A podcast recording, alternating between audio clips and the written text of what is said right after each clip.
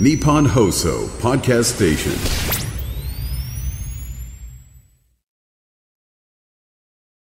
11月23日木曜日勤労感謝の日時刻は午後3時半を過ぎました FM93 AM1242 日本放送ラジオでお聞きの皆さんこんにちは日本放送飯田浩二ですパソコン、スマートフォンを使ってラジコでお聞きの皆さん、そしてポッドキャストでお聞きの皆さん、こんにちは。日本放送の増山さやかです。ズームそこまで言うか。先週と今週、辛坊さんお休みです。はい。さあ、最後の今日のピンチヒッターは日本放送の飯田浩二さんです。どうも。よろしくお願いいたします。お願いします。今 増山さん何ですか？あのイヤホンを耳にしながら あれ？聞こえない聞こえないどうどうしたの？これ？どうしたの？なんつって。いや、えーそうしたらイヤホンのね音量絞ってたっていう。5時30分もあったのになんか無音であのあと5時じゃなくて15時あごめんなですさい。3時30分もあったのに。あれ？始まらない。どうしたんだろうと思ったら自分のイヤホンがねこう絞って絞られ音が聞こえてなかったっていうね。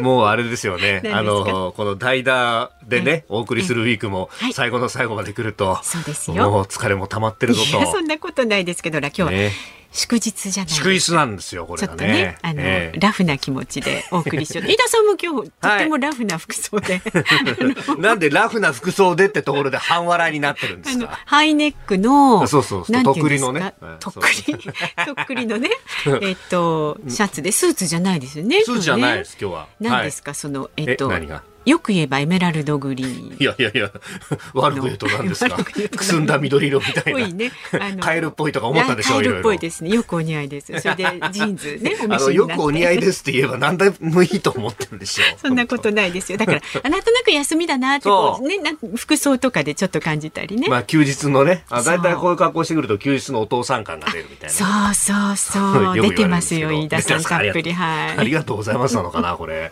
そう。ね、あのー今日は祝日でございますんで、まあ、あの、家でのんびりという人もいますし、まあ、明日お休みすればね、4連休ですからね。そうなんですよね。ねえ、だから私もちょっと朝の番組が終わってですね、えー間の時間で日比谷公園とかあの辺りをブラブラ、えーしてきたら。あら、そうなんですか。い。や人いっぱいですよ本当。ね出てますよねこの辺もね。まあ陽気がいいですからね、うん。で結構あのベビーカーとか、うんうん。えーひあの押してたりとか、うん。あとペット。ね。今ほらあのー小型犬とかだと、はいあのベビーカーかと思ったらそう。ドッグカーみたいのいっぱいありますよね多いですよね。犬にいいと思うんですけど、うんうんでもねあれでって多いですよね。でワンちゃんもなんて言うんだろう自分で歩かなくても結構あの、うん気持ちよさそうな顔してあのねそうそうそうそうどこか乗ってますよね。涼しそうにね。そうそうそうそうこれでいいのかと思いながら。いや、まあでも、まあまあね、家族の一員だみたいな。うんうんうんそううちもね、もうあの、10歳超えて13歳ぐらいになるんうですよ。ちもなんですよ。なんか同い年ぐらいなんですよねそうそうそう。増山さんちのはむちゃくちゃでかくて。そうで、うちのはあの、とてもちっちゃいねちっちゃいっていううね。ん。最近どうですか？散歩します？いやもう散歩もねだんだん距離が短くなってきて、ねこう歩くとねちょっと足かくなんてこうこけちゃう感じにおばあさんになっちゃったんでね。うちもそうなんですよ。うんなんかね、もう、あの、とりあえず外出して、うんで、ある程度歩くともうすぐ満足して、ねそうそうそうそう。えもう進まなくなるんですよね。うんでも、あの、散歩ごとぐらいにこっち見ながら、早く帰るよ、帰るよ。そうそうそうそう。まだお前、出てきたばっかりじゃないかよ。そうもういいんじゃないのみたいな顔してね見ますよねワンちゃんね。で、そのうちどっちが散歩してるのか分かんなくなるんですよね。なんか、しょうがないから付き合ってやってるみたいな感じでこっち見出して。そうそうそうわかりますよ。あの犬っていうのも本当ね、家の中でヒエラルキーを作るみたいなのあるじゃないですか。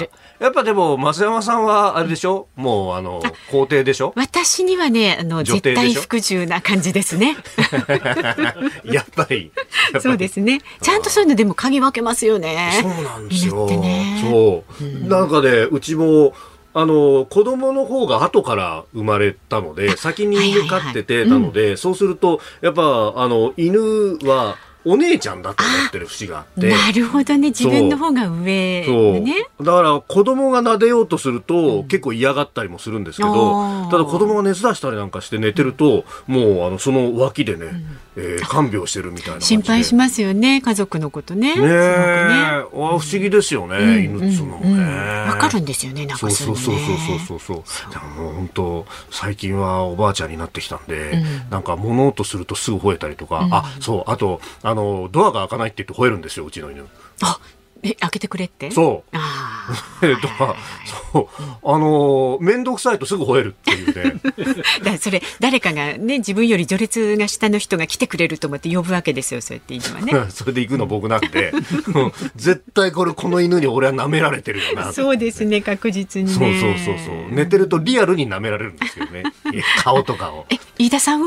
待った待った待った。何その汚いものを見るような。飯田さんを舐めるんですか？いや、ほら、犬って結構舐めるじゃない？でか？ですもね、うちの犬も夫の顔はよく舐めるんですよ。やっぱりなんか油分が多そうな、ちょっとあの中年以上の油分が多そうな あのところでね、ちょっと油の補給をしたり。油の補給をしたりってね。マーガリンとかじゃないですからね。水分はちゃんととってね、油の補給はそのあたりでっていう感じ。散々な言われますよ。ねえ、これ放送されてますよね。そうですよ。これもう始まって6分経ってますから、ね。そうですよねということで、えー今日もね、あの辛坊さんお休みでありますんで、まああのぜひ。5時半までお付き合いいただければと思いますけれども、あの私一人じゃちょっと心もとないんで、いろんな人呼んでます。そうなんです、今日のズームそこまで言うか。まずこの後は昨日から今日にかけてのニュースを振り返るズームフラッシュ。で、4時台のゲストが、はい戦略科学者の中川コージさんにインドの経済について伺います。中川コージさんははい朝にもお声聞きましたけどね。そうなんですよ。 Cozy Up に出てもらっていたんですけれども、はいはいまあ、あの、こっちもと。大丈夫ですか？この間何されてるんですかね？あとりあえずね、なんかあのープラプラ？そう、番組終わった後、一旦出ますって言って、ええ、あの、エレベーターお見送りしました。あ、そうですそうか。そうそうそう。その後どうしてるんだろうなという感じですけど。ねえうん。まあ、あれ、なんか、なんか外でちょっとスタッフがそわそわしてるんですけど、そろそろ、そろそろね、えー、あまだ？まだ来てない。まあでもね、午後も夕方のひとときもコージーコージーで。いやいやいやいや、ありがたい話で、そうなんですよ。えええーちょっと朝の番組では、あの、中国の話中心だったんで、はいで、夕方はちょっとインドについてね、そうなんですよ、長川さん、あの、インドにね、えー足しげく通ってというところなんですが、ねいろいろいですね計画をしているということがありますのでね、じゃあちその聞いていこうと思います。はい。はい。で、5時台は、はい兵庫と大阪で開催されました、阪神タイガース、オリックスバファローズ優勝記念パレードの模様を、はい夕刊富士の大和えー秀邦さんはいにレポートしてもらいます。大和記者にねえ。ーそうなんですよ。いや、本当はね、本当は行きたかったんですけど、おー残念ながらですね、えー私はここにいるんでえー誰か、あの、行って取材してる人いないかなと思って、えーいろいろ探したら、お、山田さん行くんだみたいなね。じゃあ、お願いしますと。まあでもあのほら映像でねテレビのワイドショーなんかで見てましたけどものすごい人ですよね。ねえ、すごいですね。なんかもう、あの、昔、いオリンピックの後かなんかに、オリンピック選手がパレードやるって銀座でやった時、はい見に行きましたよね、あれ見に行きましたよね。うんうんうんもうあの時も沿道だけじゃなくて、その脇の路地のところまでも人がいっぱいみたいな。まさにそんな感じになってましたもんね。映像だけ見るとね。まあ、どういった様子だったのか、そして、えー選手の表情であるとか、えー取材した模様をレポートしていただこうと思っております。はい。番組では今日もラジオの前のあなたからのご意見お待ちしております。メールで送ってくださる方は、zoom, zoom アットマーク 1242.com。番組の感想など、ツイッター改め、X でも参加してください。ハッシュタグ漢字で辛坊治郎、カタカナでズーム、ハッシュタグ辛坊治郎ズームで参加してください。で、いつも番組のエンディングでお送りするズモミュージックリクエスト。はい今日ね、今日というか、まあ、先週と今週ずっとお休みで、はいえーピンチヒッターの大変パーソナリティの方に選んでいただいておりますが、ん飯田さん選びますか？いやー今日はやっぱね、勤労感謝の日ですから、この普段のご尽力に感謝を申し上げるという意味で言うと、増山さんの聴きたい曲をぜひおかけしたいと。いや、なんか、でもちょっとじゃあ、あの、頑張って本番中に考えてみますけれどもね。なかなかその、自分でね、一、はい曲だけ曲を選ぶって、お割と難い。しいですよね。ねえ。何曲かではなくて、あれ、その日先週、の一曲。ノラ・ジョーンズにしたんでしたあ、そうです、そうです、そうです。そうですよね。ちょっと考えながら、はい、放送いたしまいやす。いやいや あの、ぼーっとしないでくださいね。頑張りますさっきみたいに。さあ、メールはズームアットマーク一二四二ドットコムまでお寄せください。お待ちしております。さあでは続いてはこの時間はガイタメドットコムプレゼンツマーケットインフォメーションです。今日勤労感謝の日のため株式市場はお休みです。円相場は1ドル149円10銭付近で取引されています。ガイタメドットコムプレゼンツマーケットインフォメーションでした。ニッポン放送ズームそこまで言うか。今日はお休みの辛坊さんに代わって飯田アナウンサーと一緒にお送りしています、はい。ではまずは昨日から今日にかけてのニュースを紹介するズームフラッシュです。韓国軍合同参謀本部は北朝鮮が日本時間昨日午後11時5分ごろ日本海に向け弾道ミサイルを発射し失敗したとみられると明かしましたオンライン形式による G2020 の国と地域の首脳会議が22日議長国インドの主催で開かれました。9月にニューデリーで開催された対面での G20 を欠席したロシアのプーチン大統領も参加しました。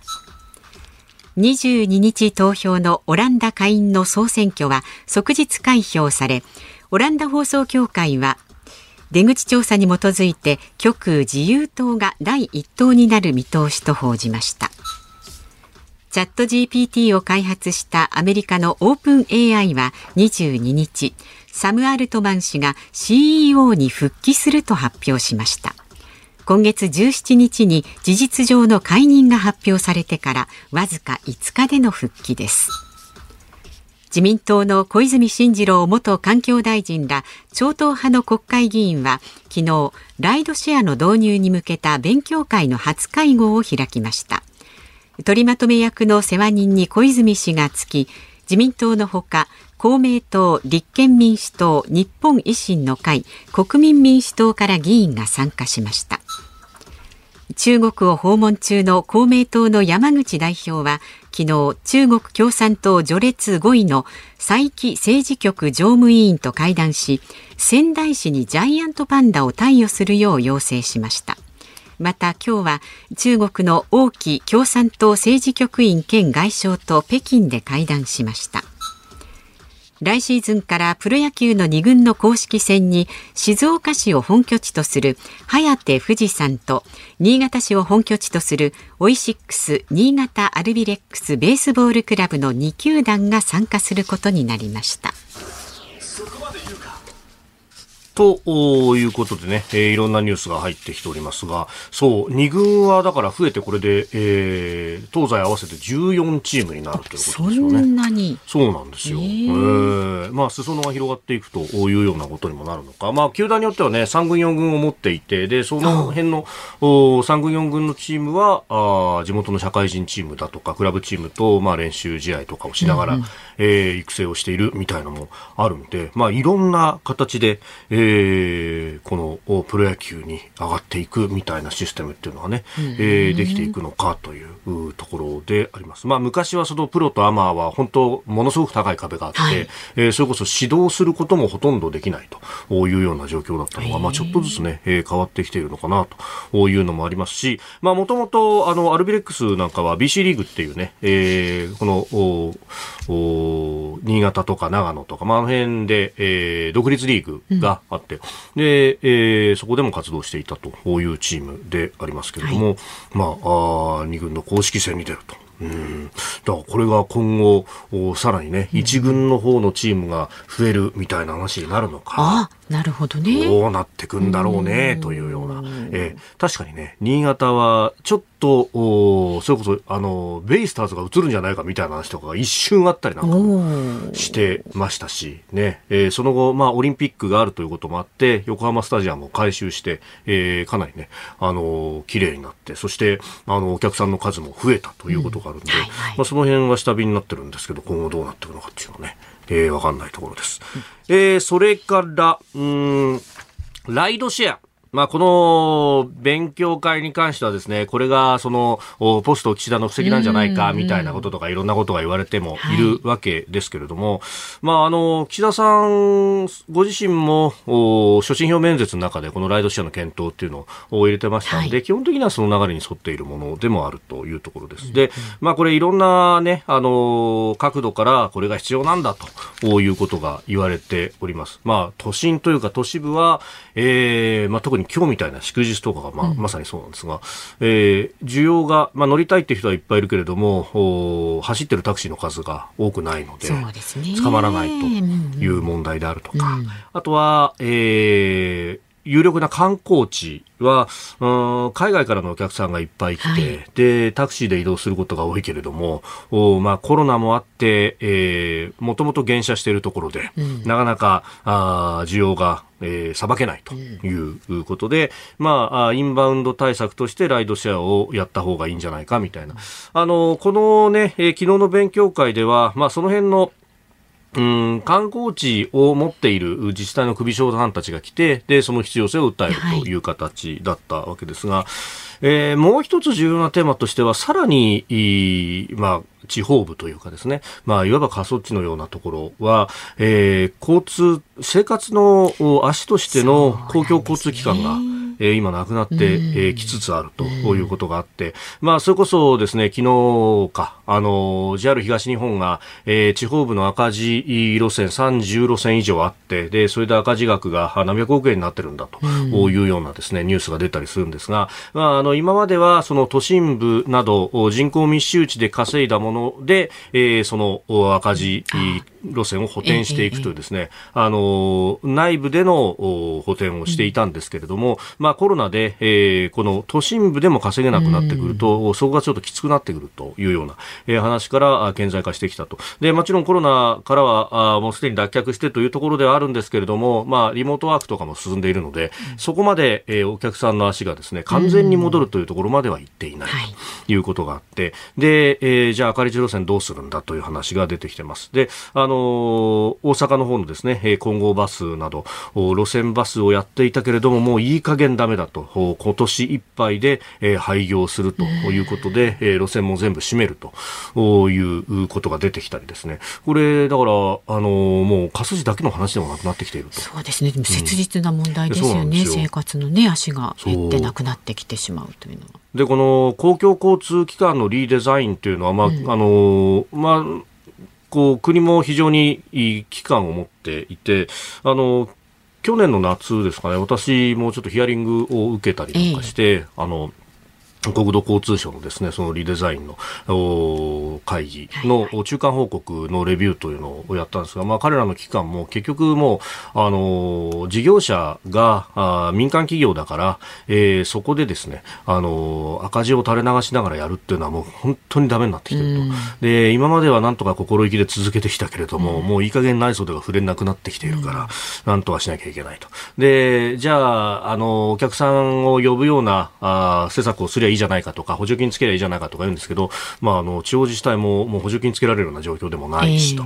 えー、で、そうなってくると、もう、地域全体として交通手段をどうしていくんだっていう全体の流れの中で、えー、じゃあ鉄道を残していくのか、路線バスを残していくのか、それともこう、ライドシェア的な助け合いに変えていくのか、うん、えー、自治体があワンボックスみたいなものを使ってバスを出すのかとかですね、えー、いろんな方法が出てくるんですけれども、いずれにせよ、うん、まあ、なんとかしなきゃならないのは、えー、もうね、喫緊の課題だというところで、はいはい、まあ、ライドシェア、そこの部分の方が実はその、ニーズは高いのではないかなというふうに思うんですね。あの、都心部に関しては、まあ、仮にだからタクシーが捕まらないとなった時に、公共交通機関は他にもあるんで、なんとかね、なんとか代替機関は。で、観光地に関しても公共の交通機関はあるので、うん、例えばじゃあ、あの、海外から来る人がそこで使いづらいというようなことがあるんだったら、うん、使いやすいようにサイネージ変えるとかですね、はいはい、やり方はいっぱいあると。うん、ところがこの過疎地に関してっていうのは、えー、これなくなっちゃったらもう代替手段ないよねと。えー、どうにもこうにもね。そうなんですよ。なので、ここからやっていくって、まあ一部福岡などですね、えー、あのー、優勝の、うん、マイカーを使った輸送っていうのは、特例的にやってるところがあるんですけれども、まあ、これを広げていくっていうのが一番、あの、圧力少なくやれる方法なのではないかなというふうにも思うところなんですが、まあ、どちらかというとですね、ここに出てきている先生方も含めて、まあ、選挙がいつあるんだみたいな話の中からですね、えー、どうせこのライドシェアってものを打ち上げるんだったら、うん、えー、インパクトが強い方がいいと。で、そうすると、都心でこれだけ便利になるんですみたいなね、うん、えー、方が、あの、メディアのね、えー、字幕を、ね、はい、うん、えー、引けるというようなことがあるんで、ただそれをやると、まさにせいてはことを損じるということになりゃしないかというのは正直思うところであります。はいはいさあ、では続いて。いきますか。さまざまな視点でね、ニュースを解説するズームオンです。この時間解説するニュース、こちらです。トリガー条項の凍結解除検討へ。岸田総理大臣は昨日の衆議院予算委員会でガソリン税を一部軽減するトリガー条項の凍結解除に関して与党と国民民主党との間で検討する考えを表明しました。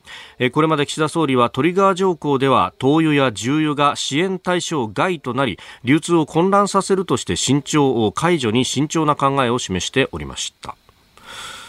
まあ、あのー、ガソリン税のね、昔でいうところの道路特定財源と呼ばれたものが、うん、まあ、暫定税率という形で乗っかってたんですけれども、その部分が未だに残っていると。で、これ、えー、今、あトリガー条項っていうやつが一応はあるんですね。はい、えー、リッター165円を、めどったかな。で、えー、ある一定程度の金額を超えてくると全国平均のガソリン価格ですね。はい、で、そうすると、この税金を取らないようにして、うん、で、えー、ガソリンの値段を、まあ、一定程度抑えると。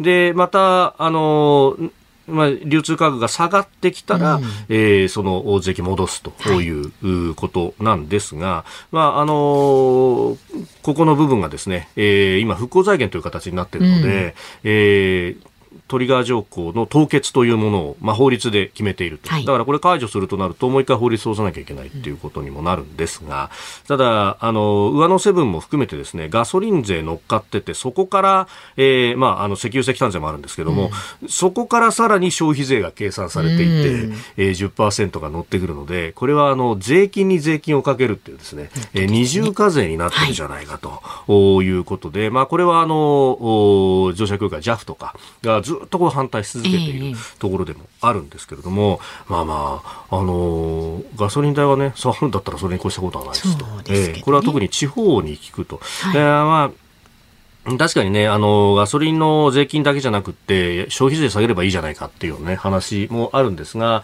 まあ、あの、それに比べれば、あ構えは小さいんですが、一方で、えー、まあ、自動車使ってるということになると、やっぱり地方部中心になるので、うん、まあ、あの、都心というか都市部は、えー、まあ、ある程度景気が良くなっている部分というのは、まあ、これもまちまちですけれども、で、えー、特に、いい景気が今一つの地方部を支えるという意味では、えー、これ大事になってくるんじゃないかなと思うんですが、うん、ただ、あの、この岸田さんの私立だとかっていうのを考えると、まあ、税金をね、あの、減税言い出した時もそうですけど、はい、結局これ私立アップとか、えー、選挙目当てなんじゃないのみたいなことが見透かされてるんじゃないかと、えー、いう話をですね、まあ、いろんな、えー、政治記者の方々とか。おっしゃってますよね、皆さんね。そうなんですよ。はい、やっぱり、いや、もうね、今何言っても、やっぱ全部がなんか、あの、見透かされちゃっててさ、うんうん、あの、まともに聞いてもらえないんだよなっていうのを、まあ、地元回ってる議員さんなんかから聞くんで、いや、そうすると今回のこれとかも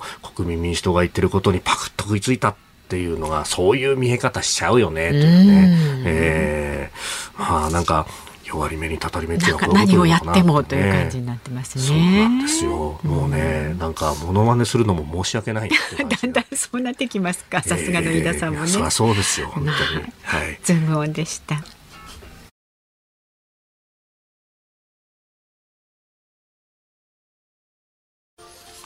11月23日木曜日勤労感謝の日。時刻は4時3分を過ぎております。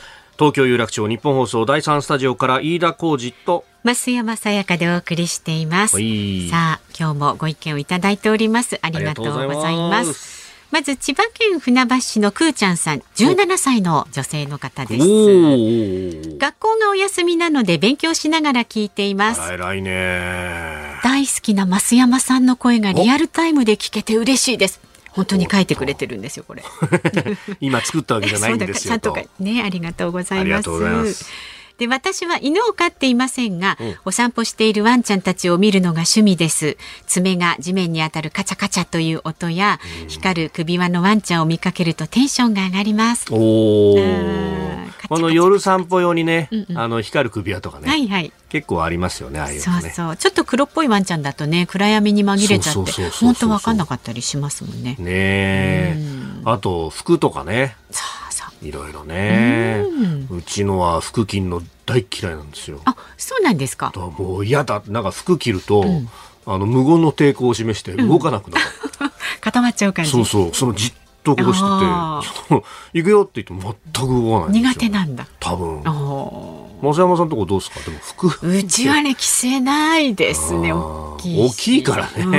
うんたまにあれ大きい犬が、はい。あのこれ多分お父さんが着てたんじゃないのみたいな T シャツ着てる子いたりしますよそうそうそうあねのシャレでこう夫のね。T シャツとかをこう着せて写真撮ってみたり夫の眼鏡をちょっとかけて写真撮ってみたりみたいなことはしますけどー普段はね裸のまんま まあねあれだけ毛がいっぱいありますからね。もじゃもじゃしてますんでねそうそうそうそうそうそう。そうえー毛がね。いやちょっと待った。何ですか？なんでもないです。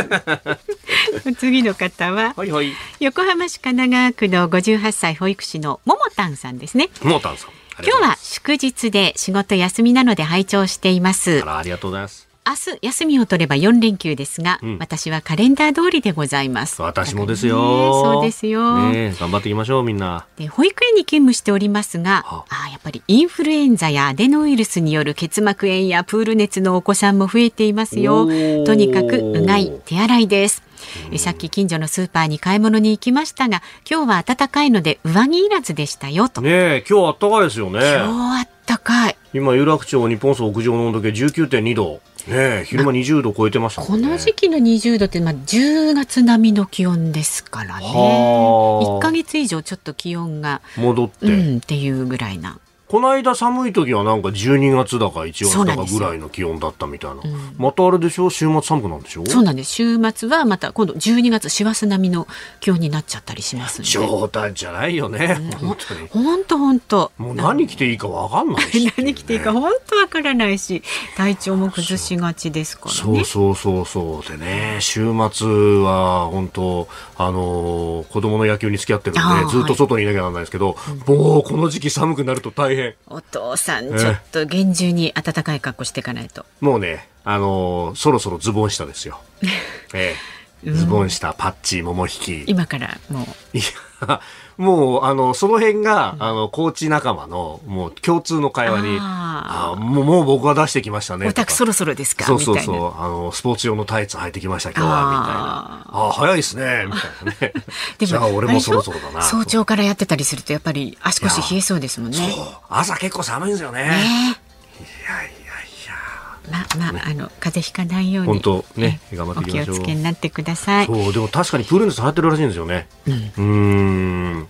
でねなんかちょっとちょっと気になるのが、はいあのこれ WHO 世界保健機関のお旧ツイッター X でも書いてるんですけどね、あの中国の北部で、えーおそらくはマイコプラズマ性の肺炎なんではないかということなんですが、ちょっと今流行ってきてるというのがあってそうそうそうそう。あのでこれに関してその情報の公開とかを求めるというのね。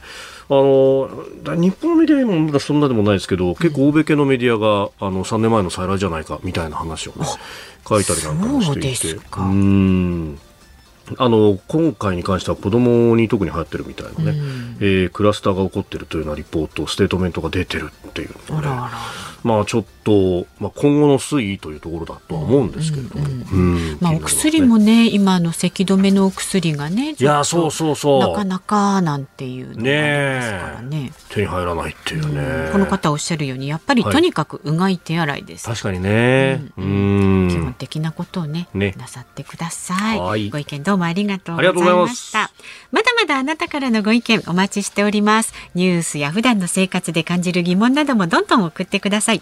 メールで送ってくださる方は z o o m zoom アットマーク一二四二ドットコム X はハッシュタグ漢字で辛坊治郎カタカナでズームハッシュタグ辛坊治郎ズームで参加してください。お待ちしております。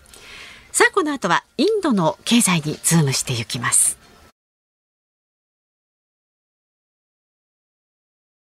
先週と今週は辛坊さん取材旅行のためにねお休みです、はい。で今日は飯田浩司アナウンサーピンチヒッターを務めています。さあニュースを解説するズームオン。この時間特集する話題はこちらです。トヨタがインドに新たな工場を建設へトヨタ自動車のインド法人トヨタキルロスカモーターは21日南部カルタカルナタカ州でインドで3カ所目となる新しい工場を建設すると発表しました。投資額は330億ルピー日本円にしておよそ590億円とのことです。イギリスの調査会社グローバルデータによりますとインドは乗用車と小型商用車を合わせた台数が2030年に615万台と2022年からおよそ4 40%増える見通しです。さあお待たせいたしました。この時間、専門家の方にお越しいただいています。戦略科学者の中川浩二さんです。朝からどうもあり朝から。がとうございナます。ナマステあれ朝と格好が違いますよ。今日は着てまいりましたよ。インド服を。インド服。インド服を。このあのこれ名前知ってますかこれ？知らない。あのモディさんがたまにね、着てるあでしょ？のなんかなんというかこう直帰みたいなはいはいはい。スリーブのない。それはね、あの、ククルタってやつで、こ僕が今着てるのはね、多分ベストで、サドリってやつっぽいんですよね。サドリササドリ。おそらくサドリです。おそらく、おそらく。えで、なんかもうちょっと礼服みたいなやつだと、はい。シャルワニとかっていう、シャルワなんかもう本当に結婚式とかあ、ええ。そういう時に着るやつが。こ。の生地もインドのそうインドの。ちょっと独特な感じですよね。インドで買ったんですよ。おーえこの模様も独特な感じで、え今あの横でですね、えーサブ作家が盗撮を写真撮って、していますええ。おそらく上げてくだこれがさい。後ほど X で上が。るでもやっぱなんか軽工業強い感じしますよね。昔のなんかあの雰囲気からね。あ。ーやっぱね。あのそうですよね。生地やっぱいい、いいあものな感じしますよ。だって糸車ですから、国旗が。確かに。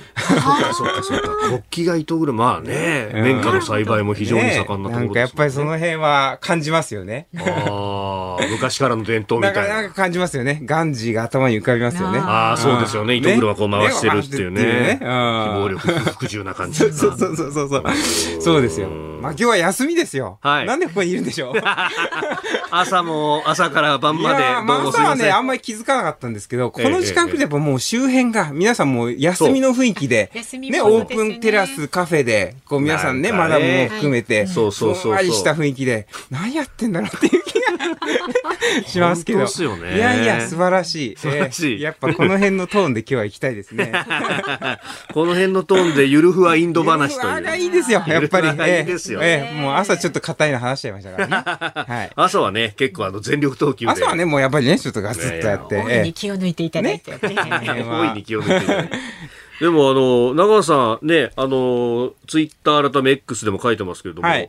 あの、インド移住計画と、あれ進んでんですか？そうなんですよ。だからずっとビザがね、やっぱりどういうビザかっていうのがなかなか大変でで、まあ大使館の方とも調整するんですけども、やっぱはいメールで受け付けてレスがあるのが1週間後とかだったりして、こう3、4レスやってるとだいぶ時間かかっちゃったりとかですね。まあななかなか大変だったんですけど、まあようやく12月の半ばぐらいまでには行けそうな目処が立ちましたので、にあら。今年中にあ、マジっすか？ついに行ってまいります。ワクチンを。をさらに打ってですね。そう、ワクチン相当打ってるんでしょ打ちましたね。でもね、あの夏、夏ぐらいでしたよね？ニパウイルスとか流行ったのね。あ、あありましたね、ねニパウイルスってね致。死率すごい高いやつ。あれではいもでもなんか消えたし、なんかデリーの不思議な結膜炎？血がこうなんか目が充血しちゃう結膜炎？ーとかも日本人の駐在の人みんなかかったりしてましたけども、あれも夏ぐらいに消えたし、だからさ出て消える出て消えるっていうもうなんか、もう基本的にはそれを耐えてく耐えてく。ことなんでしょうね、おそらくは。えね、ここのところ、その、ものすごい大気汚染だとか。いや、大気汚染ね、その、それで、あの、駐在の方とか、現地の学生さんとかね、日本人の方のツイートを見るし、現地の方のツイートを見るんですよ。と、まあ、あの、北京に住んでたことがあるので、はい。北京も十何年前って、え習近平指導が来る前って、まあはい、大気汚染深刻で、PM2.5 のね、ずっとあれだったんで、最近あんまニュース聞かないですよね。確かにそうですね。ですよね。で、まあ、だからそういう意味では習近平自体が、大気汚染だったりだとか、腐敗だったり変えるぞっていうのはもうトップトップに上げたんで、もうガツガツと大気汚染下げたんですよ。で、であの、この間だからそのデリーがひどいっていうのを見て、大気汚染指数っていうのが出ててですね、はい。それで見たら、えっと、北京が30か40ぐらい。で、東京が70ぐらい。で、若干東京の方がその時は、あの、高くて、で、まあ、それぐらいだったんで、ひょっとしてデリーとか200とか300いっちゃう？なんて見たら、980っていう、桁が。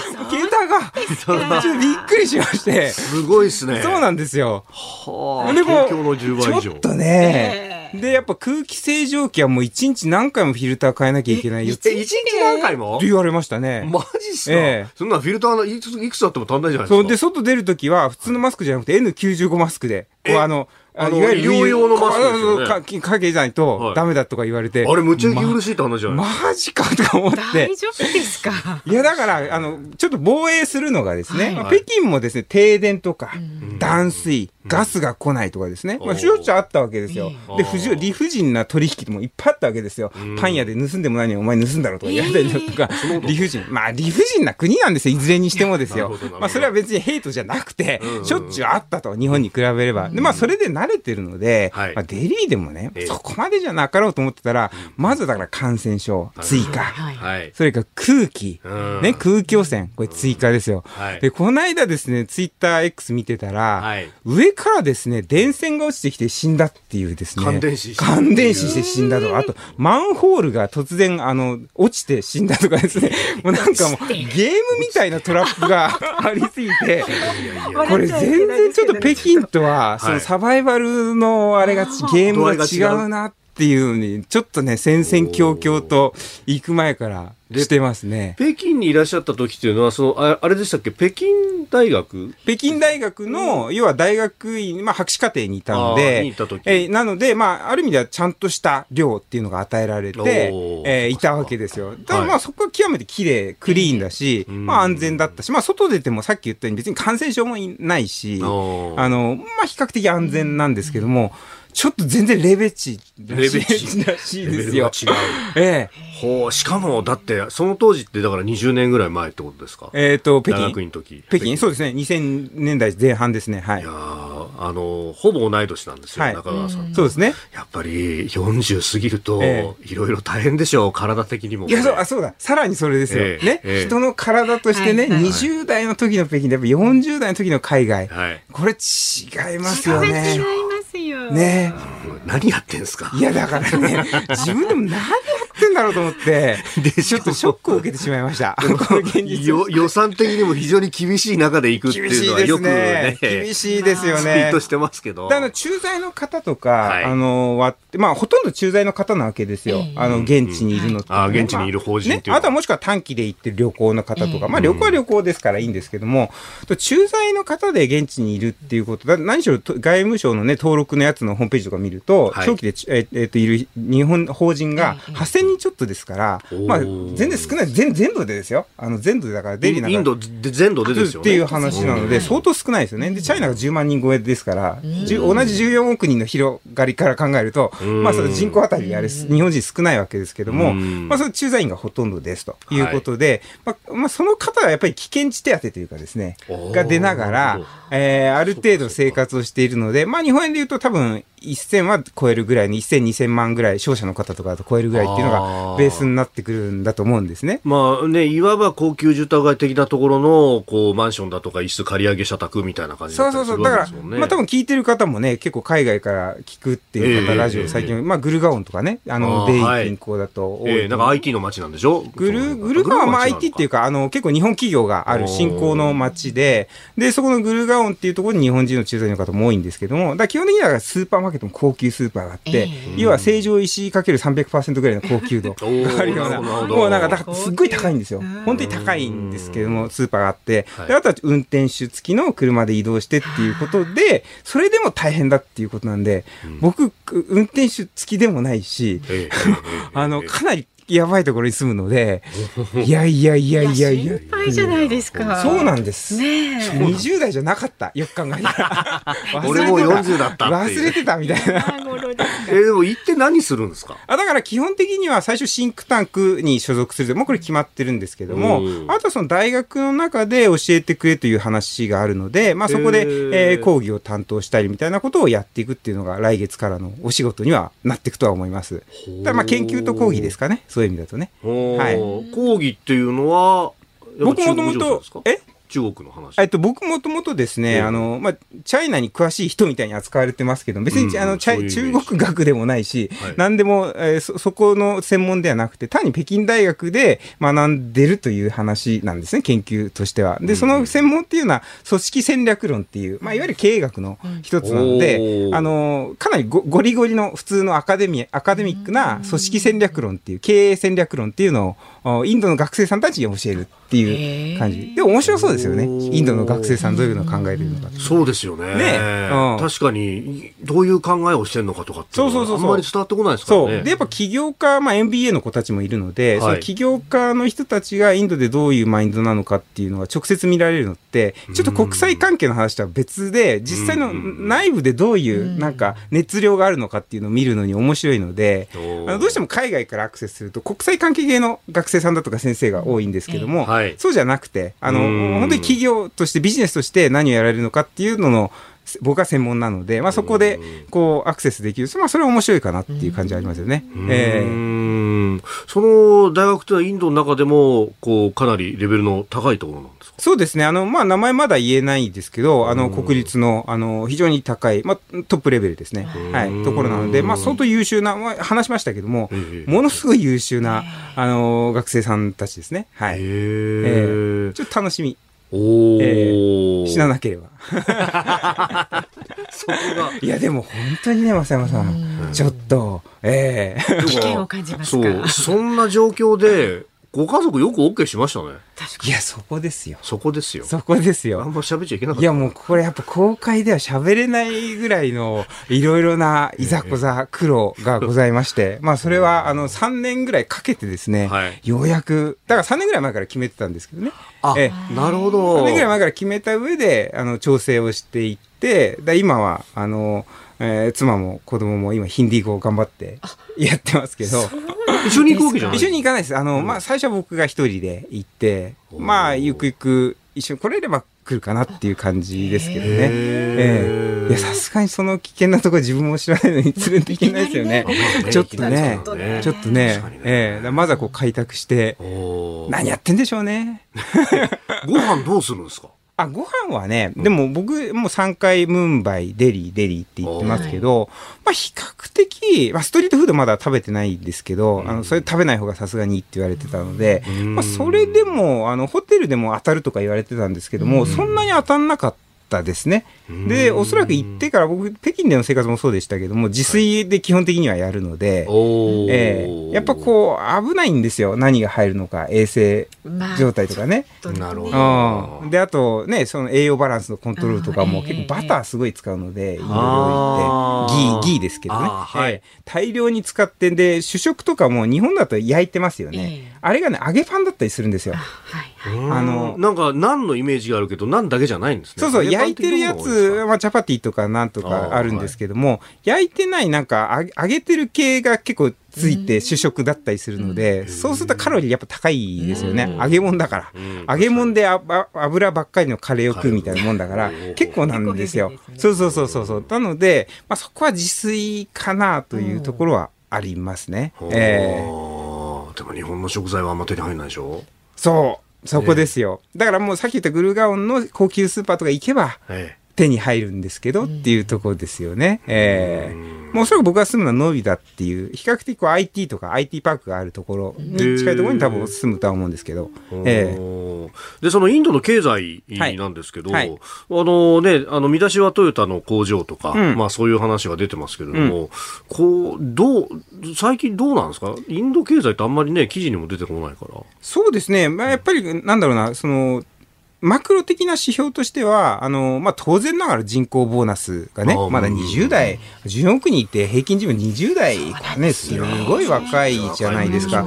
だからもうこれはもう、マクロ的にどう考えても、ファンダメンタルというか、はい。基礎力はあるわけですよね。まあ、ここから伸びるか伸びないかっていうのは逆に伸びなかった方が奇跡みたいなことにはなってくるんだとこれだけ条件が良ければ。条件が良ければなってくるんだと思うんですけども、まあ、それはともかくとして、まあ、日本のこう企業進出だったりだとか、まあ、欧米系の企業進出はあると。まあ、あるんだけれども、やっぱ IT 系とかその辺はいいんだけれども、一次産業とか、はい。あの、IT 系とかいいんだけど、やっぱりその辺結局、カースト性があるから、あの、IT が伸びてるわけですよね。まあ、改めて説明すると、要は、その、カースト性っていう、まあ、職業、えーギルドみたいな形で、まあ、そこから、えーもうせいぜい代々と、あの、ず、ずれ、ずれられないみたいな、こういうものがあるわけですよね。はい。で、まあ、それは別になんか、あ抑圧されてるというよりも、もうそういうもんだという文化的な慣習になってしまってるから、まあ、例えば、あアイロンかけたお父さんがいれば自分もアイロンかけるよみたいな、まあそういうようなところがあるわけですよね。まあそういう中で IT っていうのが新しくできたから、要はみんながそこに誰でも行けると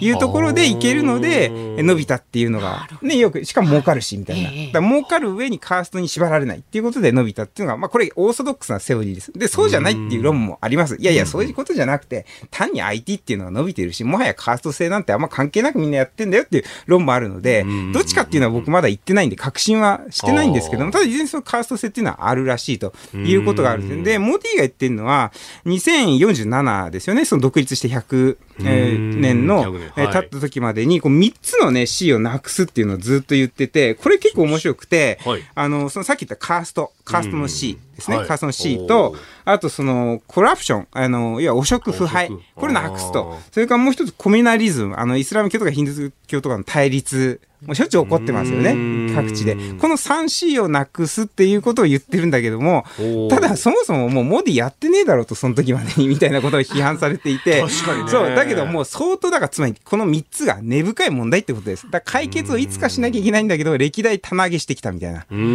そそんな感じらしいんですよね。だからそういう意味だと、はいあの、社会問題という意味では経済が伸びるんだけれども、まだまだその 3C みたいなのがあるので、さっきコラプションって腐敗ってありますけども、はい。日本企業もそここにあるね、トヨタとか鈴木とかええ。大資本であれば、全然汚職、まあ汚職関係あるけれども、だってい一つの都市を買っちゃってぐらいの勢いで作るわけですよね。工業地域買って、そこでの雇用も何千人も生み出してとかやると、そうすると汚職もクソもないんだけどもー、中小企業が例えばですね、えー手持ちで500万、1000万円持って、はい。現地でやるってことになると、これ、汚職の完全に餌食になるわけですよ。なるほど。だから大企業みたいな形に完全に環境自体をコントロールできるんだったらば、このコラプションっていうものにはまんなくて済むんだけれども、はい。ちょっと中小企業がやるっていうのはきつい。例えば日本であれば、えっ、と、じゃあアメリカで起業しようっていう、えー志ある人がいたら、まあそれぐらいのお金あって、まあ足んないかもしれないけども、別に腐敗にまみれて死ぬってことはないですよね。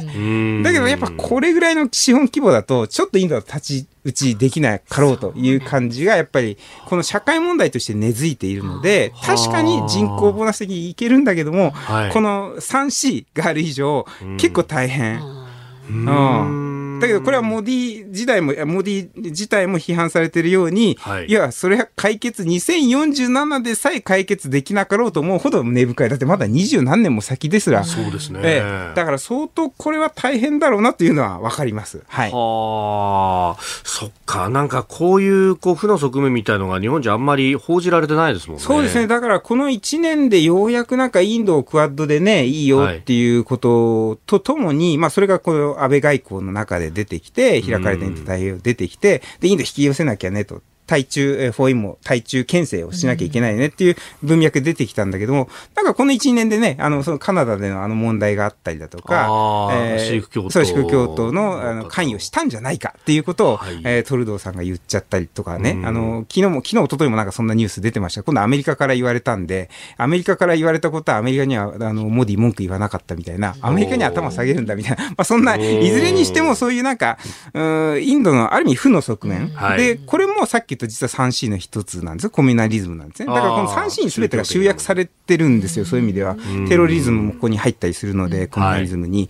なので、まあ、ここが負の側面っていうのはこの1年でなんか結構日本国内のニュースでも増えたなというのが印象としてはある。けれどまだ解像度としては全然ないですよね。だから僕も最初なんで行こうって決めたかって、ほんで一番最初は、いや、チャイナを分析するにはインドを知らなきゃいけなかったからというのが一番最初の動機だったので、そういう意味では、本当ブラックボックスですよね。日本から見てると。まだカレーとターバンしか頭に思い浮かばないですよね。まあ、そういうようなね、イメージになっちゃいますよね。何のイメージですか？ってってもそれぐらいですよね。そうですよね。で、サーベル持ってみたいな。そうそうそうそう。タイガージェット紙のイメージ。いや、でも本当そうですよ。本当そんなもんだと思う。だけど人口規模であんだけあるし、今後の超大国になっていくってことから考えると、もうちょっと情報を入れとかないと、手を組むにせよ、ちょっと手を組めないって言うにせよですね。あの、日本の判断っていうものがね、違ってくるかなっていう気がしますよね。はい、この汚職の部分とか、まあ、ある意味のこう袖の下をやんないとビジネスが動いていかないと、はい、まあ、文化的にはそういう賄賂文化的なものっていうのがもともとあるんですか？あの、まあ、文化というか、先進国、まあ、特に日本はそうですけども、まあ、賄賂だいぶ少ない国なので、まあ、文化というか、それ以外がほとんどそんなもんですよね。途上国なんてと言っちゃいけないけれども、うん、だから、まあ、それは普通かなという気はします。だって、チャイナだって、あの、まあ、強権でガツガツ上から叩いて、あの、叩きましたから、はい、まだ変わってきましたけど、まあ、だって20年前とか、そそんなの日常茶飯事でね、日本企業が進出した時、コンプラあるけども、やんなきゃなんないよね、みたいなことみんな言ってたのわけですから、まあ、それは、え通る道というかですね、あのとこだと思いますね。ただ2047年までに解決しないとインド人自体が思ってることは結構、結構大きい問題な気がする。自分たちでもまずいよねとは思ってるんだな。解決しか、解決しなかろうと思っちゃってるっていう。それはいいのかなっていう感じはしますけどね。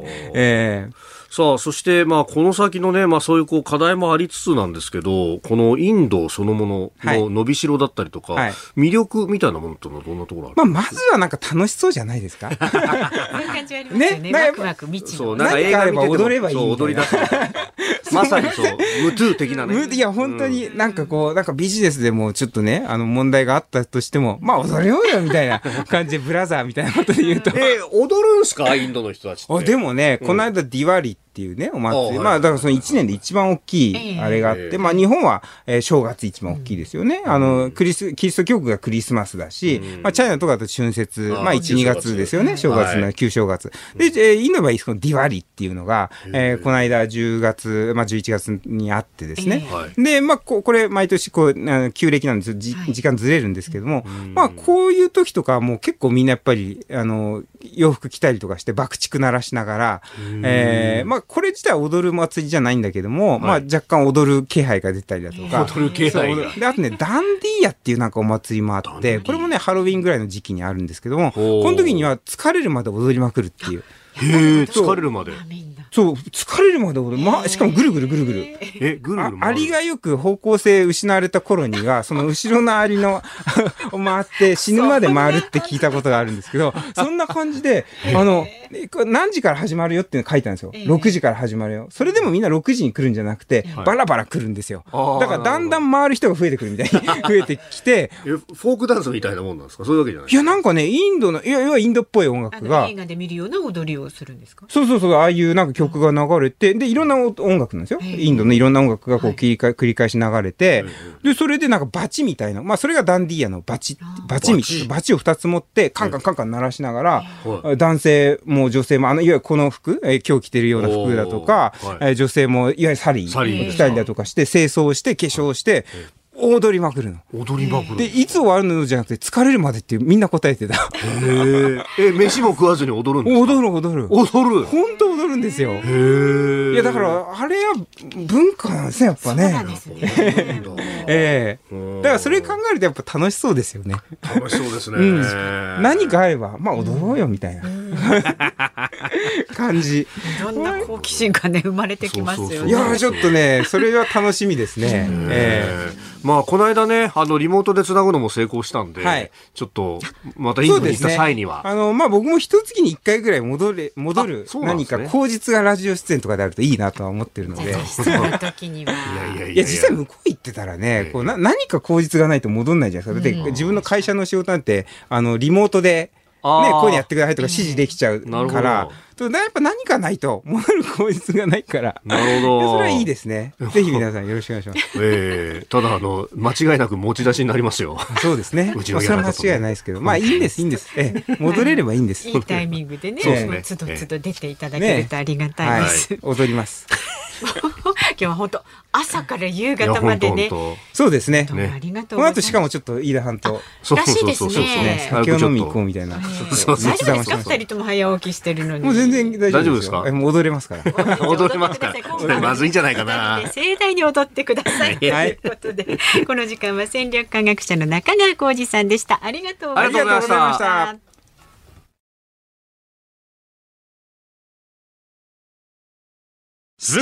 た。日本放送辛坊治郎ズームそこまで言うかをポッドキャスト YouTube でお聞きのあなた増山さやかです。飯田浩司です。お聞きの内容は配信用に編集したものです。辛坊治郎ズームそこまで言うかは月曜日から木曜日午後3時半から生放送でお送りしています。ラジオの FM93 AM1242 に加えてラジコでもお聞きいただけますよラジオラジコでは配信版では聞けない。あんなことやこんなことがいっぱい。さらにリポーターがあなたの街にお邪魔する中継企画やえ辛坊さんが夕刊フジの記事を解説する夕刊フジそこまでズーム。えそして生放送でしか参加できないリスナー参加コーナー。ズームオンミュージックリクエストなど盛りだくさん。ぜひラジオラジコでも辛坊治郎ズームそこまで言うかをお楽しみになってください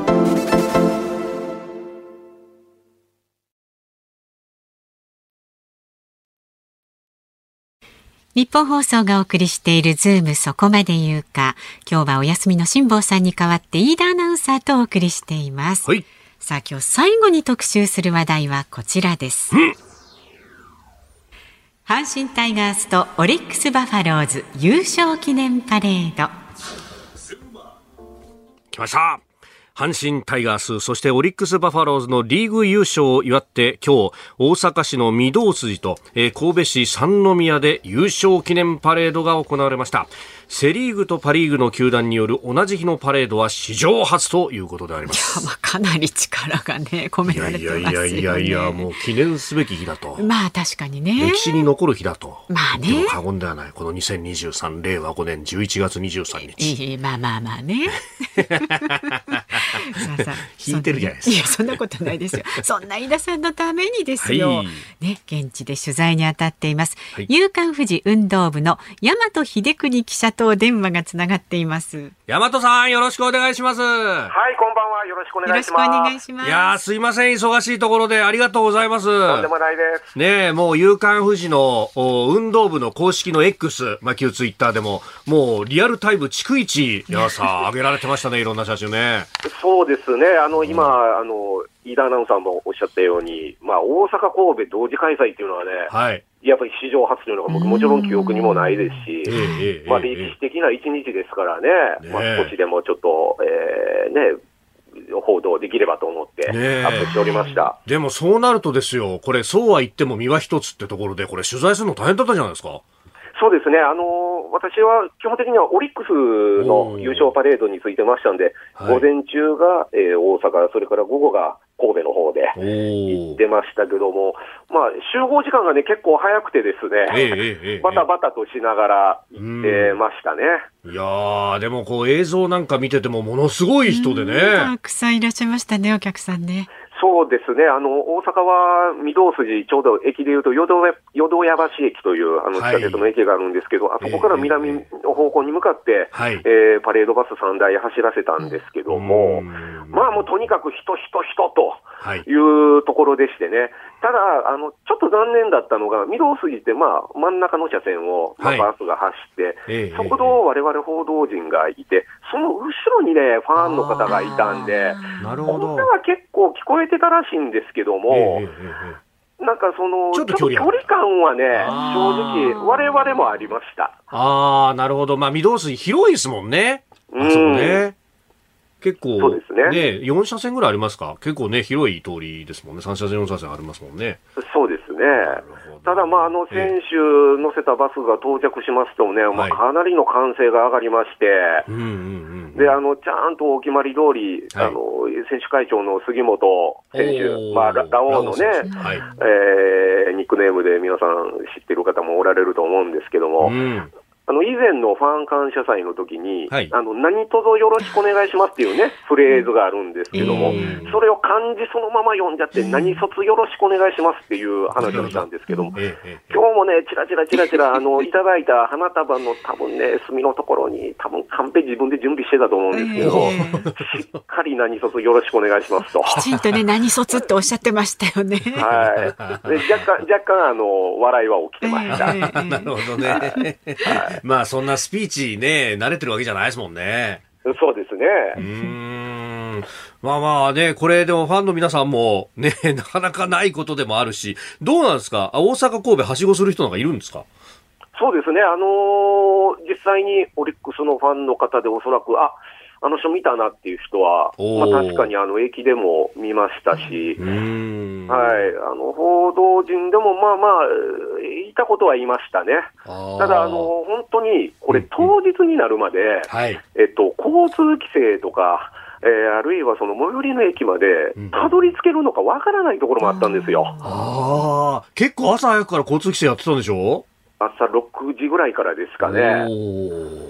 もう本当その時間帯から、あのー、ファンの方も来てましたんで、本当に抜けれるのかな、いけるのかなって、ちょっと半信半疑的なところはあったんですけど、まあ、予定通り行けましたね。反対にね、えっと、はい、阪神のファンの方が、さ午前中神戸で午後大阪だったんですけども、この移動がね、ちょっと大変だという報道はちょっと目にしましたけどもね。うん、なるほど。そっか、もう終わったらすぐ 移動していかないといけないけれども、そのええね、三宮駅行くには大きい通り渡んなきゃなんないけど、どこで渡ったらいいんだみたいなことになっちゃうわけですか？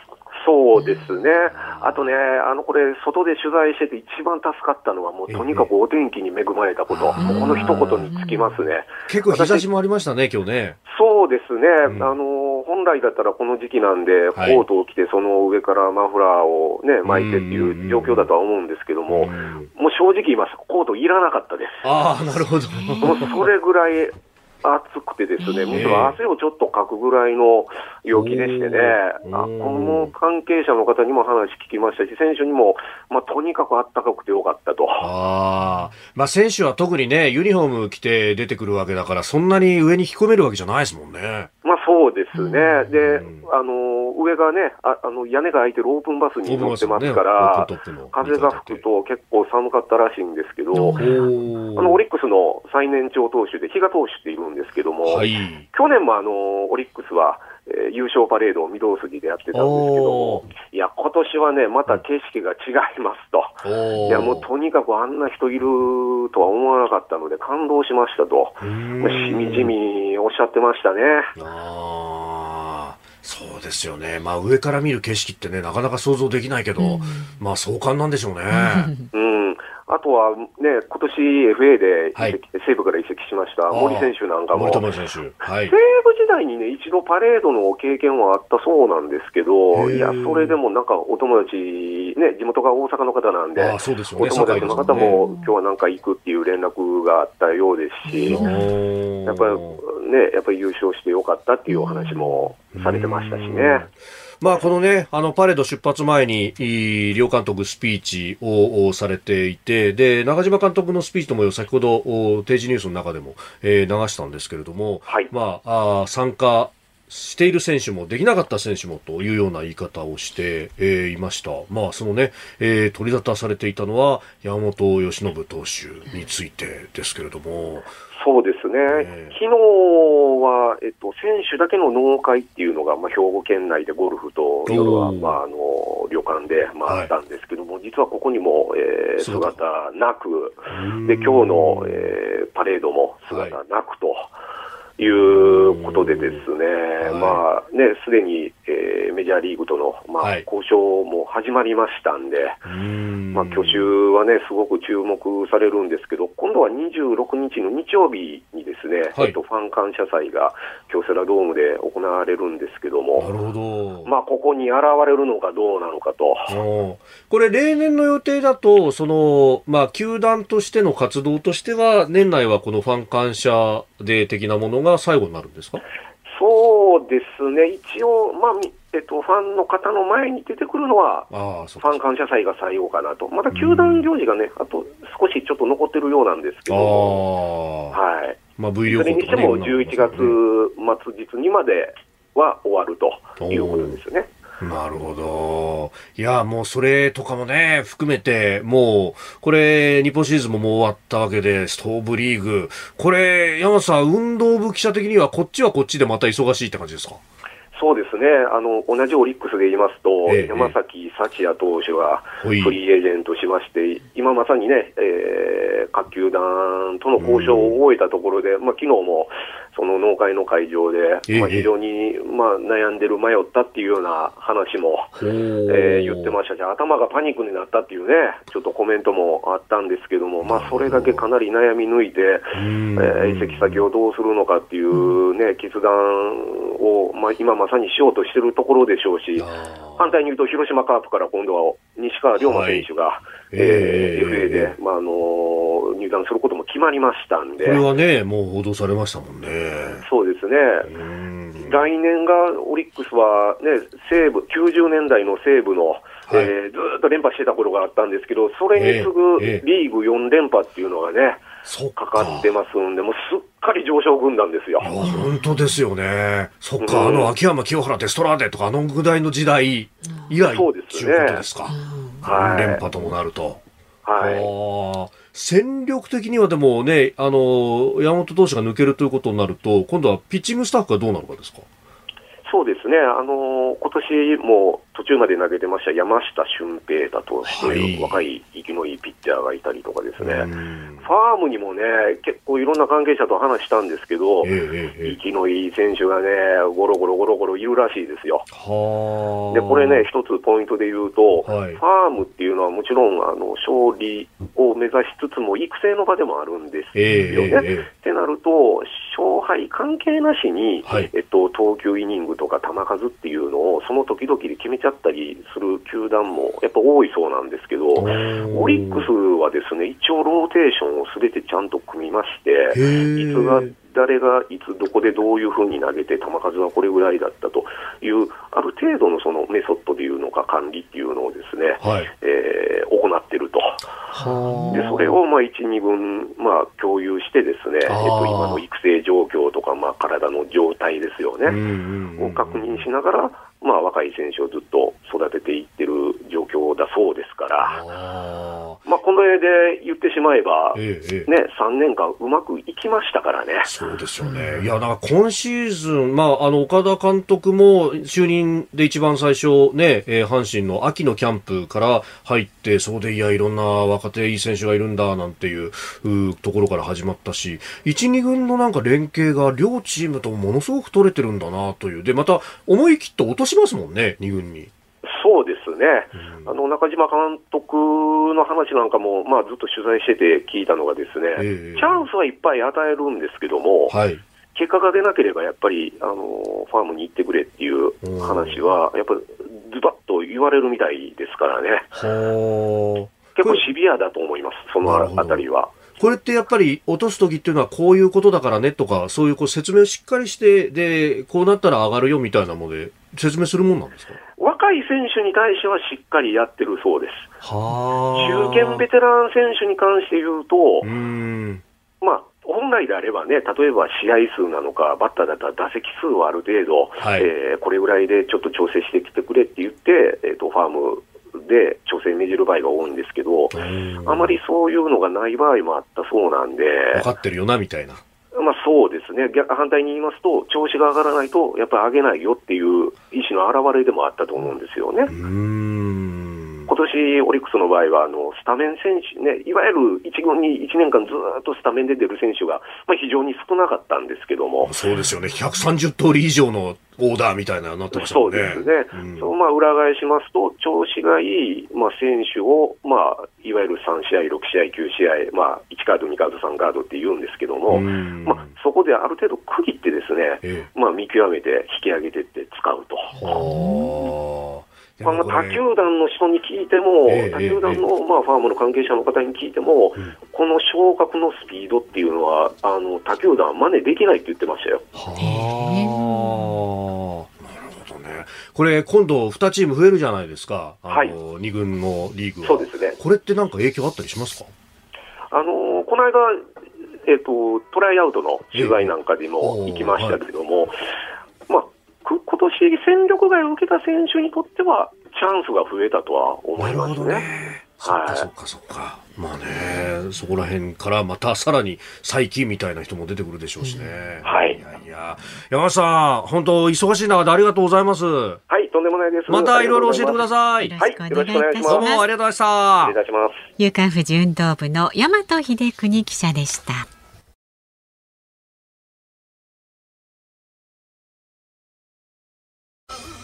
ズームオンミュージックリクエストお送りしているのは私増山が選曲しました、はいクレイジーケンバンドタイガードラゴン。いやあの阪神優勝パレード記念で飯田さんに捧げる歌でもタイガーのつく歌っていうのを探していて、ええまあ、クええレイジーケンバンド好きなんでね、おーこの曲にしました。ありがとうございます。しかも私の地元横須賀の。そうですね。ええ三笠公園。ええもう飯田さんのこと常に考えてますよ。いやいやいや、なんだこの上っ面トーク。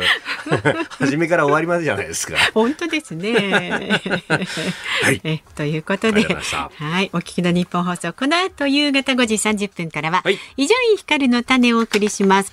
6時からは鶴光師匠、おみわこ様の鶴光の噂のゴールデンリクエスト。そして明日の朝6時からは、飯田浩二の OK 工事アップ。コメンテーターはキャノングローバル戦略研究所主任研究員の峰村健二さんです。まあ中国のお話であるとか、ね、えー国際情勢というところだと思います。はい。その後8時からは私も出演します。春風亭一之輔さん、あなたとハッピー。はい明日のメッセージテーマは、あなたの周りの大ベテラン教えてということでねよ、メールをお待ちしております。で、いよいよですよ、来週はい27日月曜日、ズームそこまで言うか、辛坊さん帰ってまいります帰ってきま帰す。ってきますよ。いろいろ聞きたいことありますしね。で、ゲストはその辛坊さんが久しぶりに会いたいと言っていたタレントのなすびさんおでーす。先日話題となりました懸賞生活などの半生を追ったイギリスの、ね、ドキュメンタリー映画のお話も聞いていこうと思っています。なるほど。というわけで、ここまでのお相手、飯田浩司と、増山さやかでした。毎週も聞いて、ちょうだい帰ってきちゃうよ